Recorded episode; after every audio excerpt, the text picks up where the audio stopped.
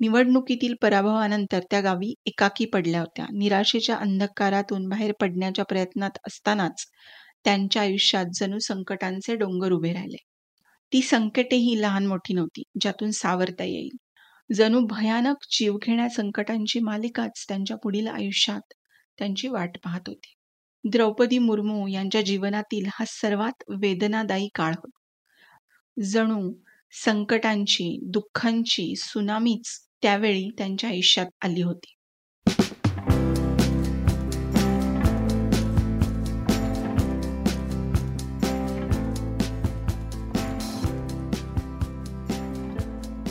नमस्कार श्रोते हो ग्रंथप्रेमी पॉडकास्टच्या नवीन एपिसोडमध्ये तुम्हा सर्वांचं मनपूर्वक स्वागत. मी आहे तुमची होस्ट द्वितीया. आज मी तुम्हाला वाचून दाखवणार आहे अपरिमित दुःखांची सुनामी हे प्रकरण. पुस्तकाचं नाव आहे सामान्य शिक्षिका ते राष्ट्रपती. द्रौपदी मुर्मू. लेखक आहेत विनोद पंचभाई सर. प्रकाशित केलंय दुर्वा एजन्सीजने एक सामान्य शिक्षिका म्हणून सुरू केलेलं करिअर त्यासोबत निष्ठेनं समाजकार्य करतानाच राजकीय जीवनातील उत्तरोत्तर होत असलेली प्रगती. स्टेट बँक ऑफ इंडियामध्ये अधिकारी म्हणून कार्यरत असलेले पती श्यामचरण. दोन हुशार मुले लक्ष्मण आणि शिपून तसेच कर्तृत्ववान मुलगी इतिश्री यांच्यासह द्रौपदी मुर्मूंचा संसार सुखसमाधानात सुरू होता. मात्र क्रूर नियतीला त्यांचं हे सुख समाधान बघवलं नाही. त्यांच्या सुखी संसाराची व्यवस्थितपणे बसलेली घडी दोन हजार नऊ पासून अचानक विस्कटायला सुरुवात झाली. पुढील अवघ्या पाच वर्षात त्यांच्यासाठी होत्याचं नव्हतं झालं. अत्यंत मृदू आणि नम्र स्वभावाच्या द्रौपदी मुर्मू यांच्या आयुष्यात आनंदानं फुलं वेचत असताना अचानक जीवघेण्या वेदना देणाऱ्या काटेरी रस्त्यावरून धडपडत चालण्याची वेळ येऊन ठेपली. दोन हजार नऊ ते दोन हजार चौदा ही पाच वर्ष त्यांच्यासाठी असह्य यातना देणारी ठरली. या काळ्या कुट्ट कालावधीत त्यांची दोन्ही प्रिय मुलं लक्ष्मण आणि शिपून तसेच आत्तापर्यंत त्यांना समर्थपणे साथ देणारे पती श्यामचरण अचानक काळाच्या पडद्याआड गेले. तिघही अनंताच्या प्रवासाला निघून गेले कधीही न परतण्यासाठी. त्यापूर्वी एकोणीसशे चौऱ्याऐंशी साली त्यांच्या पहिल्या मुलीचं वयाच्या अवघ्या तिसऱ्या वर्षी अकाली निधन झालं होतं. द्रौपदी मुर्मू यांनी सर्वप्रथम त्यांचा थोरला मुलगा लक्ष्मण गमावला. त्यावेळी तो केवळ पंचवीस वर्षाचा होता. म्हणजे ऐन तारुण्याच्या उंबरठ्यावर असताना काळानं त्याच्यावर झडप घातली. त्यावेळी लक्ष्मण आपल्या काकांकडे भुवनेश्वर येथे राहत होता. चोवीस ऑक्टोबर दोन हजार नऊ रोजी तो त्याच्या मित्रांसोबत भुवनेश्वरमधील एका हॉटेलमध्ये जेवायला गेला होता. तिथून रात्री घरी परत आल्यावर त्याला बरं वाटत नव्हतं. आपल्या काकांसोबत थोडा वेळ बोलल्यानंतर तो लगेच त्याच्या खोलीत झोपायला गेला. सकाळ झाल्यावर घरातील सर्वजण उठले पण लक्ष्मणच्या खोलीचा दरवाजा आतून बंद होता. त्याच्या काकांनी दरवाजा ठोठावत जोरजोरात हाकाही मारल्या. मात्र त्यांना प्रतिसाद मिळाला नाही. शेवटी त्यांनी बरेच प्रयत्न करून दरवाजा उघडला. लक्ष्मण पलंगावर गाढ झोपलेला दिसला. काकांनी त्याला आवाज देत हलवून पाहिलं. त्याची हालचाल होत नसल्यानं त्यांना शंका आली आणि त्यांनी लगेच लक्ष्मणला एका खाजगी रुग्णालयात नेलं. डॉक्टरांनी लक्ष्मणची सखोल तपासणी केली. प्रयत्न करूनही ते त्याला वाचू शकले नाही.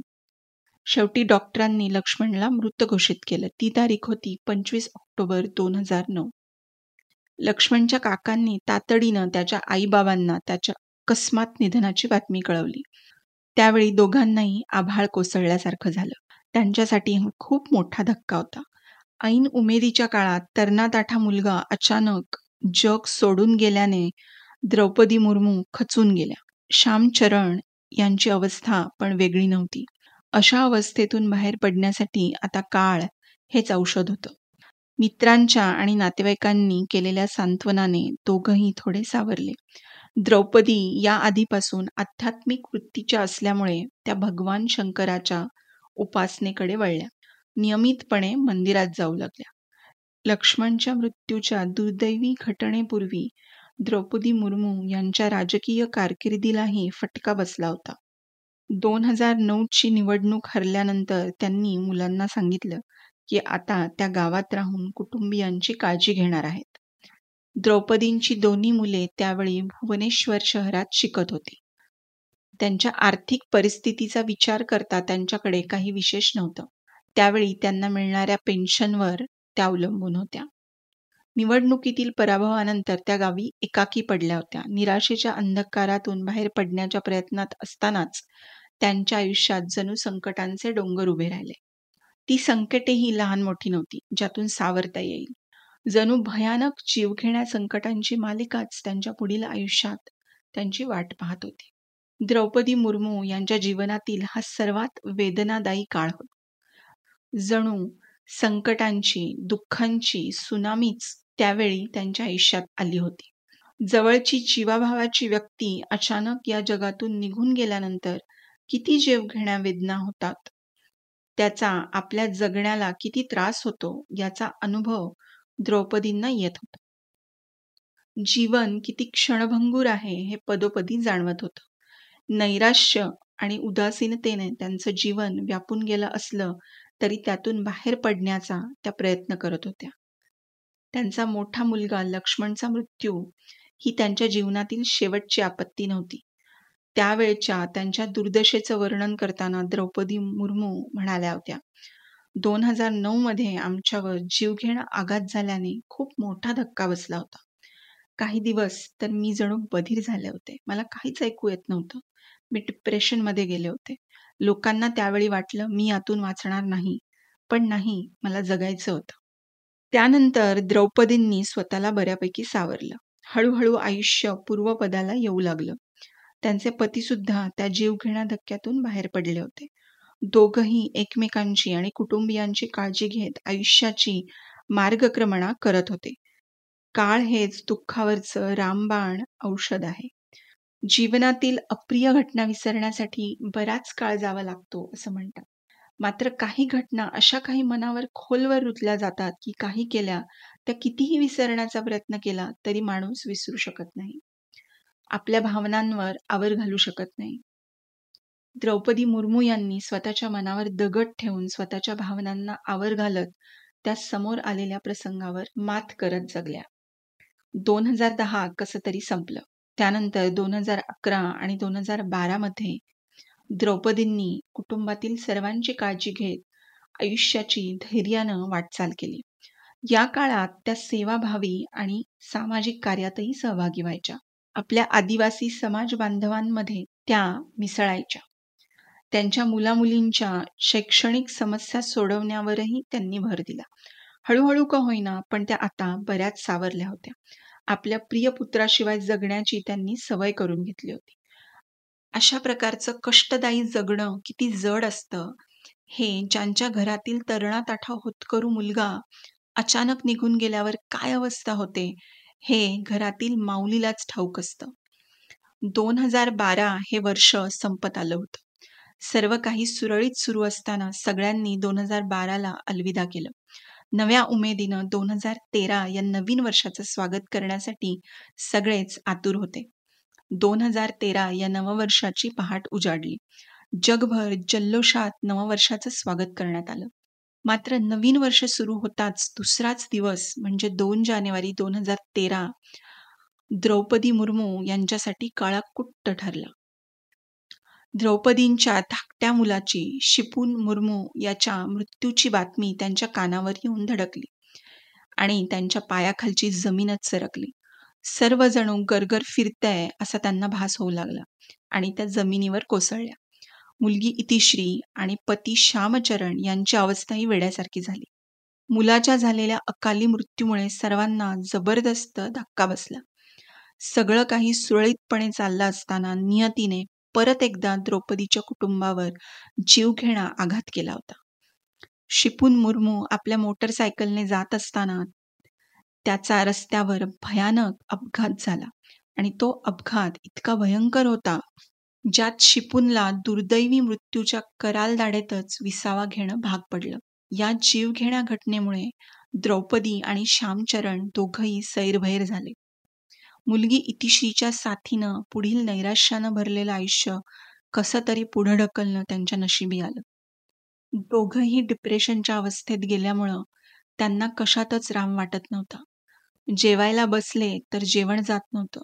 पाण्याचा ग्लास हातात धरला तर हात थरथरत होता. जणू त्यांनी स्वतःवरचा ताबा गमावला होता. थोड्याफार सावरलेल्या इतिश्रीने त्यांच्या कन्येनं त्यावेळी दोघांची खूप काळजी घेतली.